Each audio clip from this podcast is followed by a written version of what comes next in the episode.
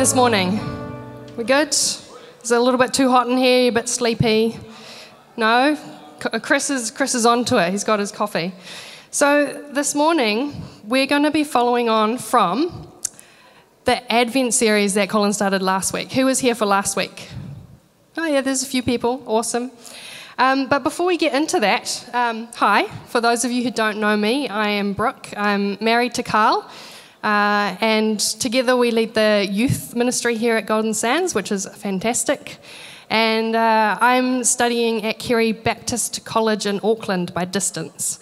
Yes, so uh, I'm pretty excited to uh, be uh, in this summer program over um, Christmas, New Year's, uh, the pastoral leadership program, and jumping back into study next year. So, for those of you who know me, I took a bit of a break this year due to health reasons. And um, praise God, I'm managing things really well and able to get back into it. So, uh, another thing about me, if you don't know, I love animals and pets, and I, it is my goal to collect them all, kind of like Pokemon.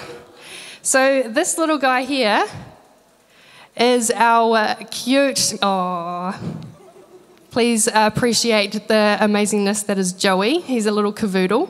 So he is a cute, he's very cute like Carl, yes. So he is the newest member of our family. But as we begin the Advent journey and pick up from where Colin left off, um, we're going to be in Luke chapter 2. So if you have your Bibles with you this morning, or your Bible app, grab that. I will uh, assume that you are on your Bible app and not on Facebook. And uh, we're going to look at this theme of peace on earth. What does it truly mean? It's really common to hear it at Christmas time, but what does peace on earth actually mean? And it's really important as 21st century believers and followers of Jesus that we look at what that meant in the context of history. What did peace on earth in this theme mean at the time when Jesus was born? Colin reminded us last week that at that point in time, peace wasn't something that was associated with being on earth. The Jewish people, the people whom Jesus was born into, were a conquered people. They were conquered by Rome. Rome was uh, residing over them. They were ruled, they were told what to do, they paid their taxes to Rome. And the Jew, Jewish people were anticipating a political ruler to rise up, a Messiah who would come and save them, deliver them from the control of the Roman Empire. They were waiting a day when the Saviour and Messiah would come and bring peace on earth, bring, bring peace to their people once more. They were waiting for this anointed one to rise up and lead and reign in perfect peace. Their greatest hope, their greatest dream for their people was freedom and peace, which we can relate to. You know, we, we talk about our lives, we, we want peace in our lives. Often it's a conditional peace. Where do we find that perfect peace? So, with that question in mind, let's look at Luke chapter 2, verses 1 to 3. About that time, Caesar Augustus ordered a census to be taken throughout the empire. This was the first census when Quirinius was governor of Syria.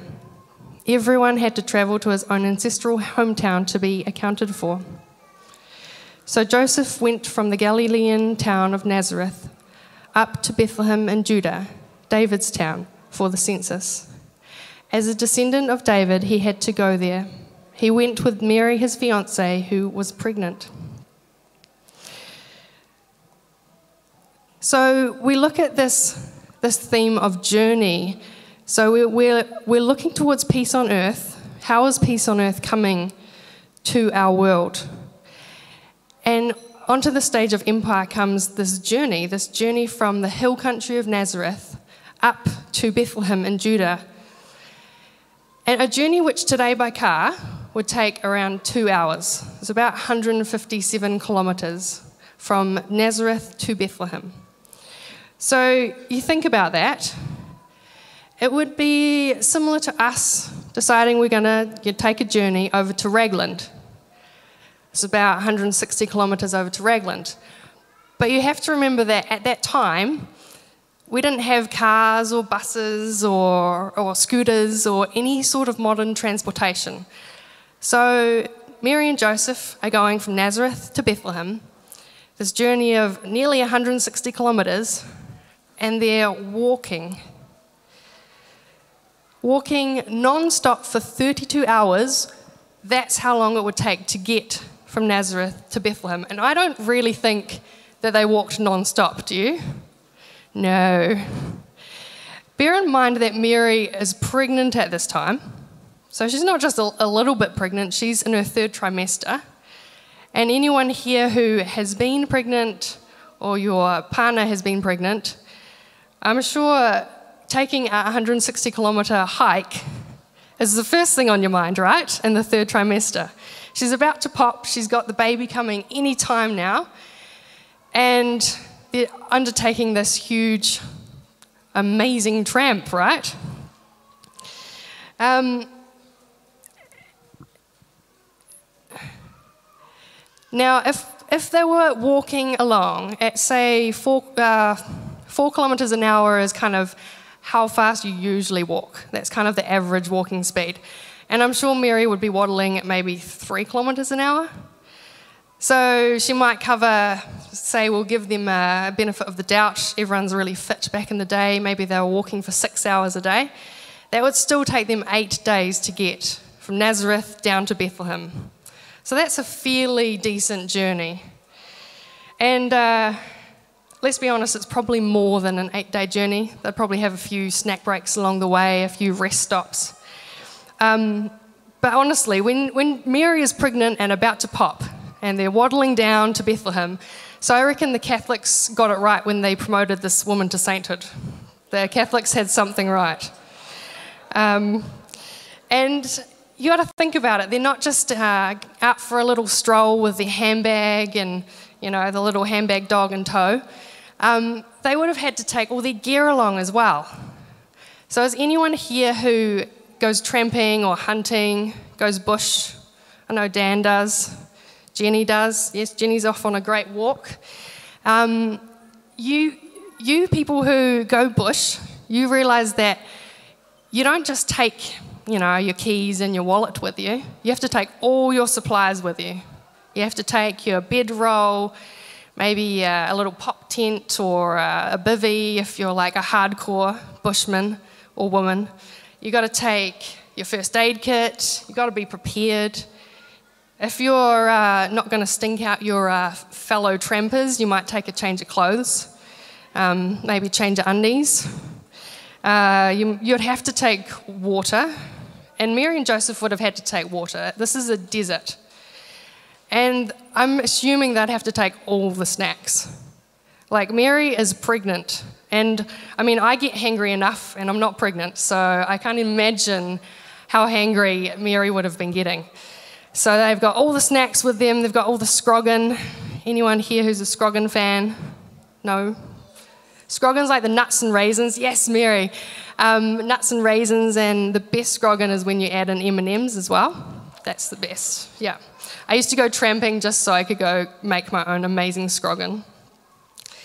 Um, so, on this journey, hopefully, hopefully they had a donkey who helped them along the way with all their supplies, all their snacks. But as you're, as you're on this journey from Nazareth to Bethlehem, I find myself pondering this question. And it's a question that Colin asked us last week. And it's where is God? This doesn't seem like a comfortable journey at all. It doesn't seem like the easy way to welcome the divine child into the world. So, why doesn't God, who He's sending His own Son to us, the Savior and Messiah of the world, why doesn't He create the optimal conditions for His entrance? Why is it so full of, of, of trouble and strife and uncomfortable circumstances? Where is God in this? Because surely, if peace were the goal, peace on earth, God Himself would have created a much more perfect circumstance, much more peaceful conditions for His Son to enter the world. So, with this question in mind, let's read on in Luke and see if we can find some answers together. Luke 2, verse 6 to 7. While they were there in Bethlehem, the time came for her to give birth. She gave birth to a son, her firstborn. She wrapped him in a blanket and laid him in a manger because there was no room at the hostel. So the stage is set for Christ child's entrance into the world. Yet it's not the most easy, it's not comfortable, it's not the most peaceful way that we could have thought up for Christ to enter the world. I mean, really, if it was up to you, you and I, or at least I would have thought that wouldn't you send the Messiah to at least a cleaner, more hygienic era? Wouldn't you at least want to send him to an era where you had scientific advancement and modern technology, where you could guarantee five star service for the baby and, and comfort. You know, you've, you've got Bethlehem Birthing Centre just up the road here. You know, that would have been a great, a great entrance into the world. It's safe, it's comfortable, it's five star service. I hear they've got great meals there. Amazing. Um, because after all, this is the most high God, the Son of the most high God we're talking about. And yet, God, in His divine wisdom, He sends His Son to be born as a helpless, dependent, human child in a lodging much more suited to, to animals than the family's livestock, much more suited to them than to a newborn king. So, in this humblest of beginnings, the divine sends Christ, Christ the child, to earth and in this, heaven invites humanity in. We see this journey toward peace on earth that Jesus, Emmanuel, the Son of God, the Prince of Peace, Jesus, the hope and the pride and the joy of the heavenly realms, he's sent to earth. He's sent to begin his earthly years in a stable born to a, a teenage, unwed mother, welcomed into the world and laid in a feed trough. It's really not what I would imagine Christ the King, his entrance to the world to be. He's born a Jew in a conquered nation, a nation far from peace. He's born in a Roman holding of the empire on the very edges, the very margins of society, to a poor family. So the divine is incarnated as human, as humanity, in this tiny baby. And in this moment, heaven is inviting humanity in. Heaven invites a world which is already torn apart by strife, greed, the misuse of power. It's a world in which sin and brokenness runs rampant, much like we have today. And yet, God with us invades, He enters our world in order to invite us into that journey toward peace on earth. It's not, it's not easy, it's not comfortable. It's the Savior born in a stable, laid in a manger. Jesus born in the midst of chaos and grime, the grime of humanity, to a poor family on the margins of society, it's not what we would consider a perfect entrance for the Prince of Peace, Emmanuel, God with us. So, as we keep this concept in mind, heaven inviting humanity into this journey toward peace on earth, let's read on in Luke 8, Luke chapter 2, 8 to 9. There were sheep herders camping in the neighborhood. They had set night watches over their sheep. Suddenly, God's angel stood among them, and God's glory blazed around them. They were terrified. Now, in this passage, scholars have contrasting views of, of the sheep herders in this passage.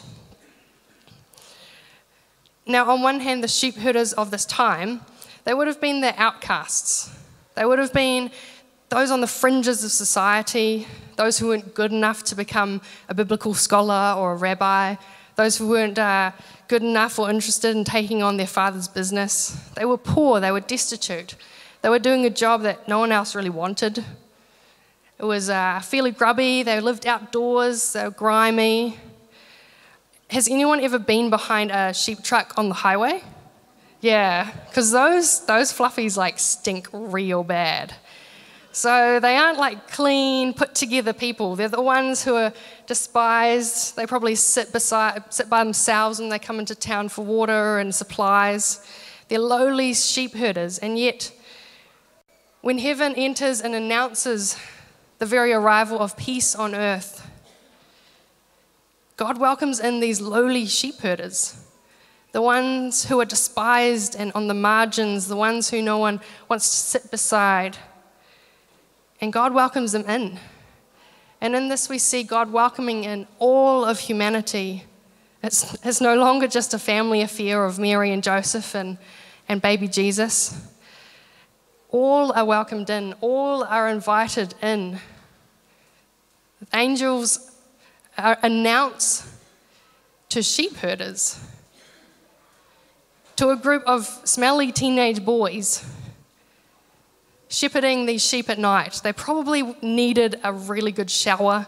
They probably needed at least a good spray of a can of Lynx. They were stinky, grimy sheep protectors. And yet, this group represents all people. It's a foretaste of what Jesus' birth is actually all about. Jesus, Emmanuel, God with us, welcoming in all of humanity all of the world into this journey toward peace on earth. Now, the second line of thinking from scholars around these sheep herders is actually complementary. Those scholars paint the, shepherd, the sheep herders in actually a real positive light.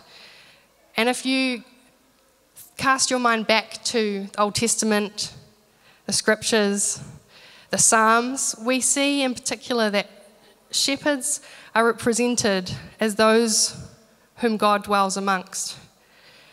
Abraham was a shepherd, Moses was a shepherd, David, King David himself was a shepherd. So, in sending the angels to these sheep herders, God is once again casting our thoughts back to the ways in which He has worked in His people in the past. He spoke and acted and intervened in humanity throughout the ages, and He's reminding us that He's with us still. He's with us once more. Once more, He is inviting all of humanity into this journey. He hasn't forgotten, He hasn't given up. He's intervening and interacting with His people still. The sheep herders in Luke remind us of the lowly and the humble who God has raised up in ages past the Moseses, the Davids, the, the shepherds after God's heart, everyday people like you and me, who God has invited into this journey toward peace on earth. It's, it's not only for the, the high and, and academic amongst us, it's not only for those closest to the Son of God, Mary and Joseph, this journey is for all of us. It's for all of humanity. All of humanity are invited in to the coming reign of the Prince of Peace. So these sheep herders are understandably terrified. So as we read on, we see the angel says to them, Don't be afraid. I'm here to announce a great and joyful event that is meant for everybody worldwide. A Savior has been born in David's town, a Savior who is Messiah and Master. This is what you're to look for a baby wrapped in a blanket and lying in a manger. So God shows up. He shows up in David's town, Bethlehem, the exact place where prophets in years gone by said that the Messiah would be born. The prophecies are coming true. Peace on earth is arriving and has arrived in this Christ child. It's the most unpredictable of ways. God, God enters our world through a journey, through a, a long, dreary process, the march from Nazareth down to Bethlehem, and He enters our world through a nine month pregnancy.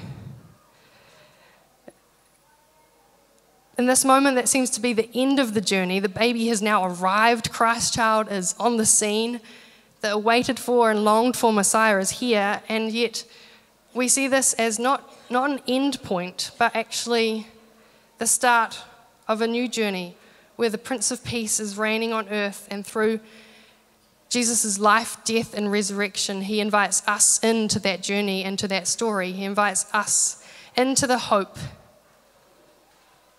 of who he is peace on earth as a person, and he is here.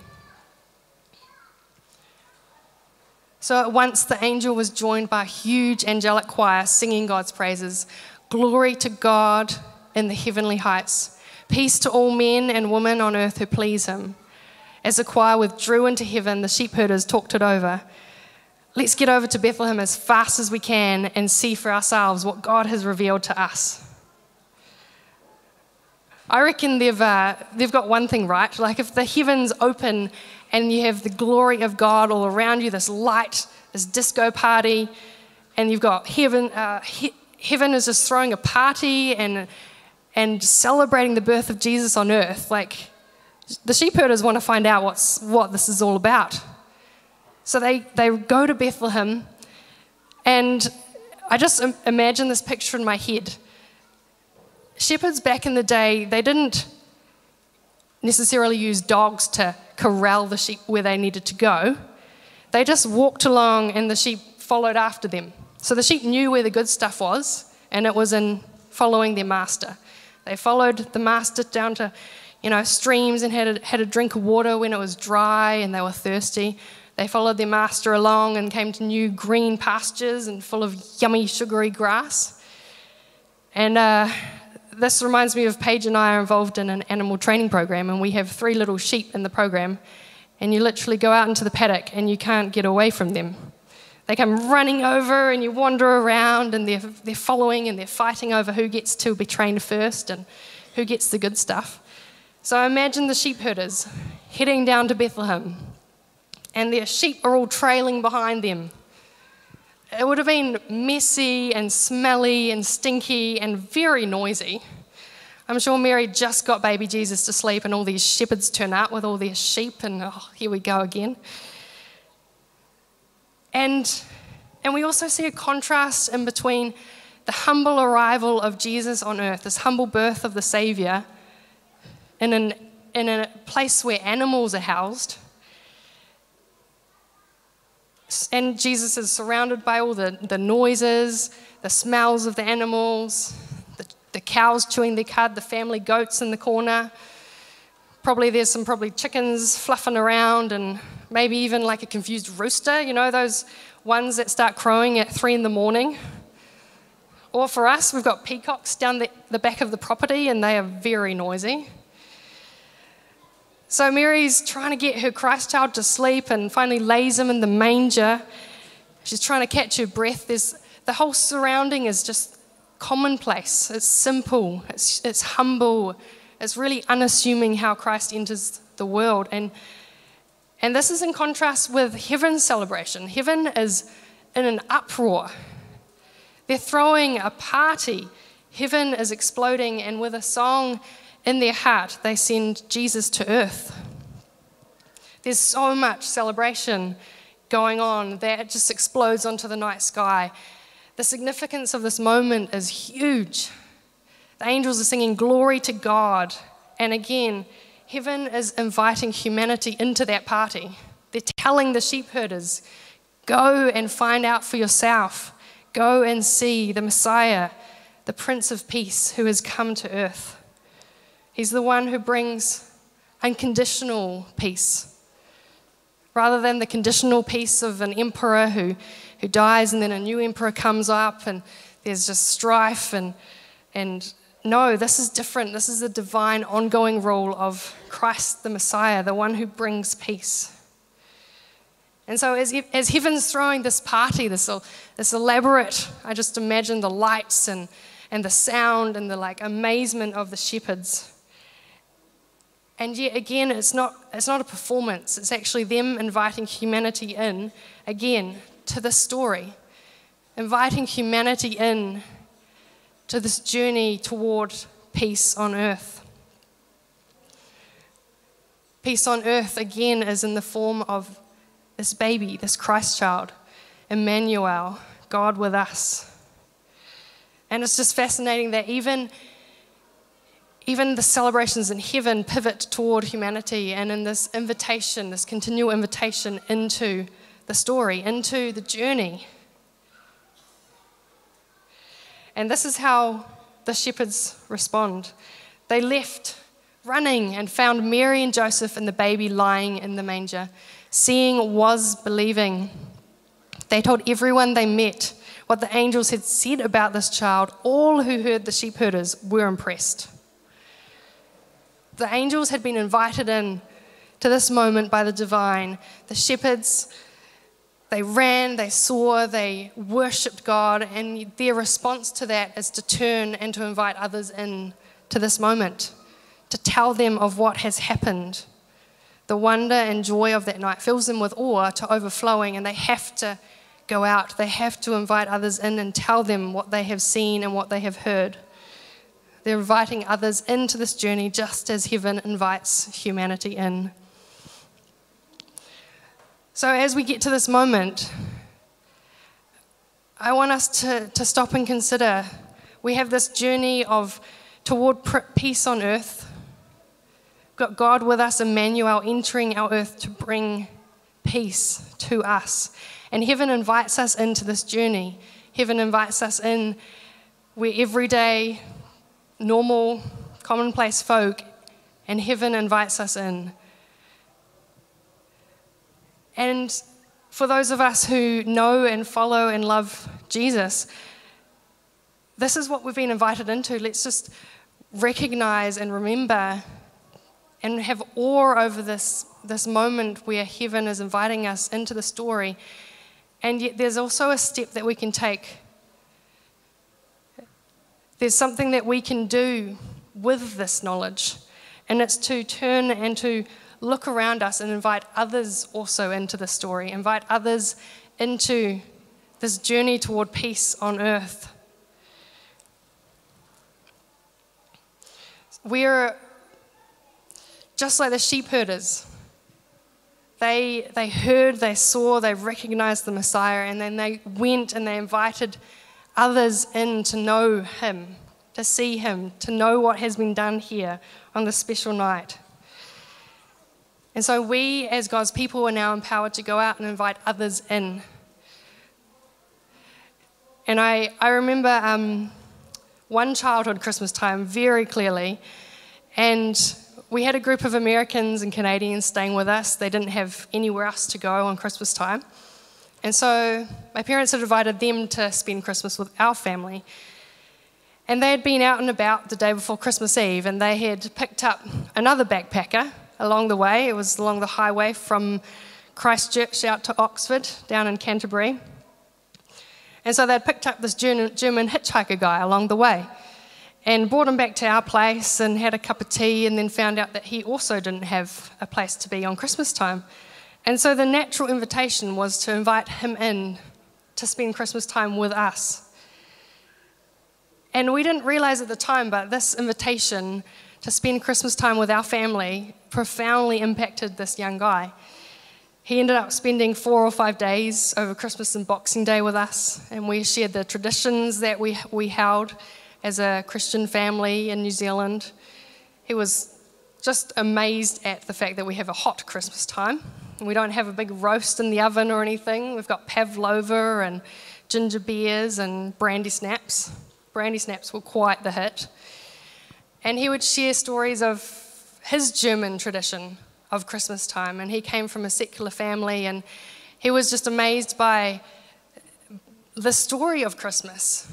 But but mostly, he was impacted by the fact that we lived out the story by inviting a stranger in and providing hospitality and kindness and food and lodging for a few days over Christmas time.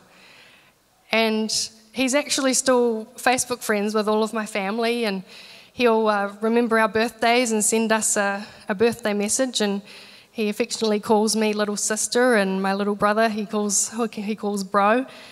And it just impacted as I was thinking about this this message this morning and thinking about that that time so many Christmases ago where we invited this guy into our home, into our family, and how impactful that was. And I really wanted to leave us with the challenge that as we as we come to Christmas time this year, let's look around us and ask the question who am I inviting in this Christmas? Who are you making time for? Who are you slowing down to see? Even at church, when we come in, it's, it's natural for us to look over and see our friend and go over and have a chat. But can we look around and can we see someone sitting by themselves or someone who's looking around and wanting a friendly face to talk to?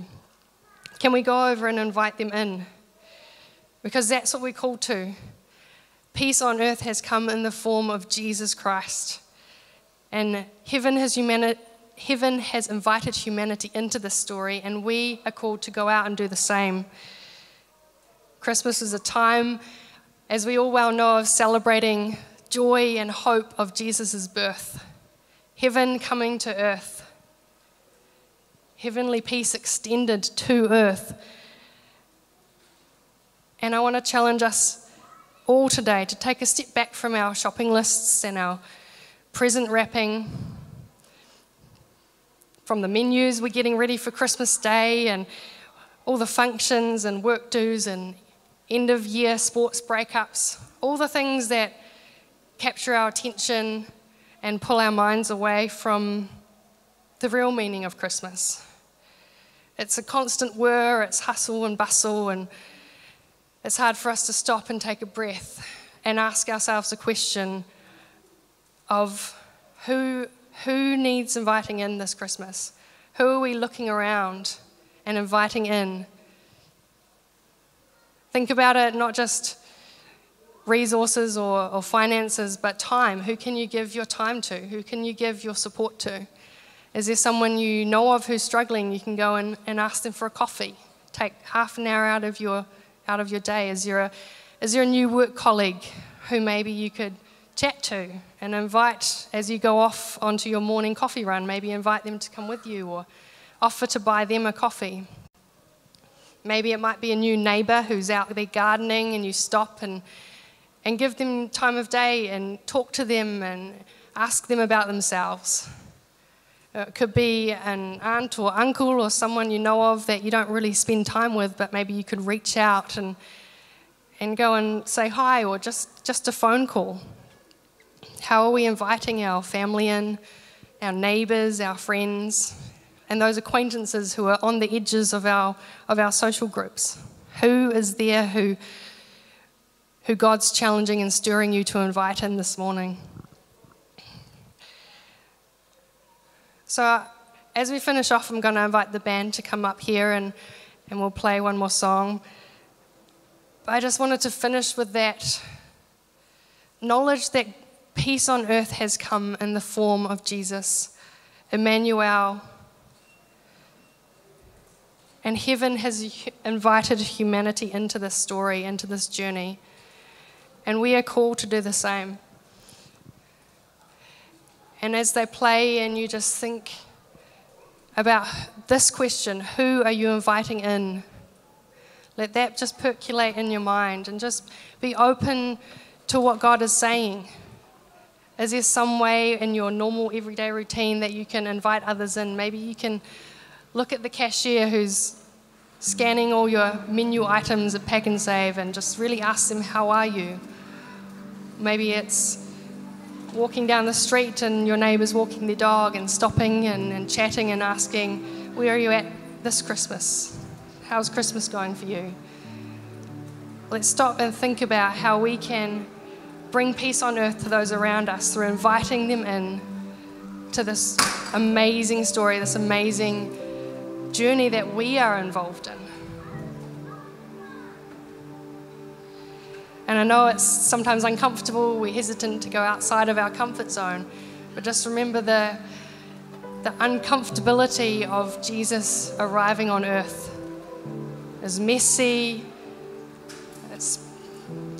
hot and sweaty, and there was a journey from Nazareth down to Bethlehem. It wasn't easy, it wasn't comfortable, and we're not called to a comfortable life either. We're called to invite others in from outside of our normal spheres. We're called to look and to see and to invite those ones into this amazing story of peace on earth.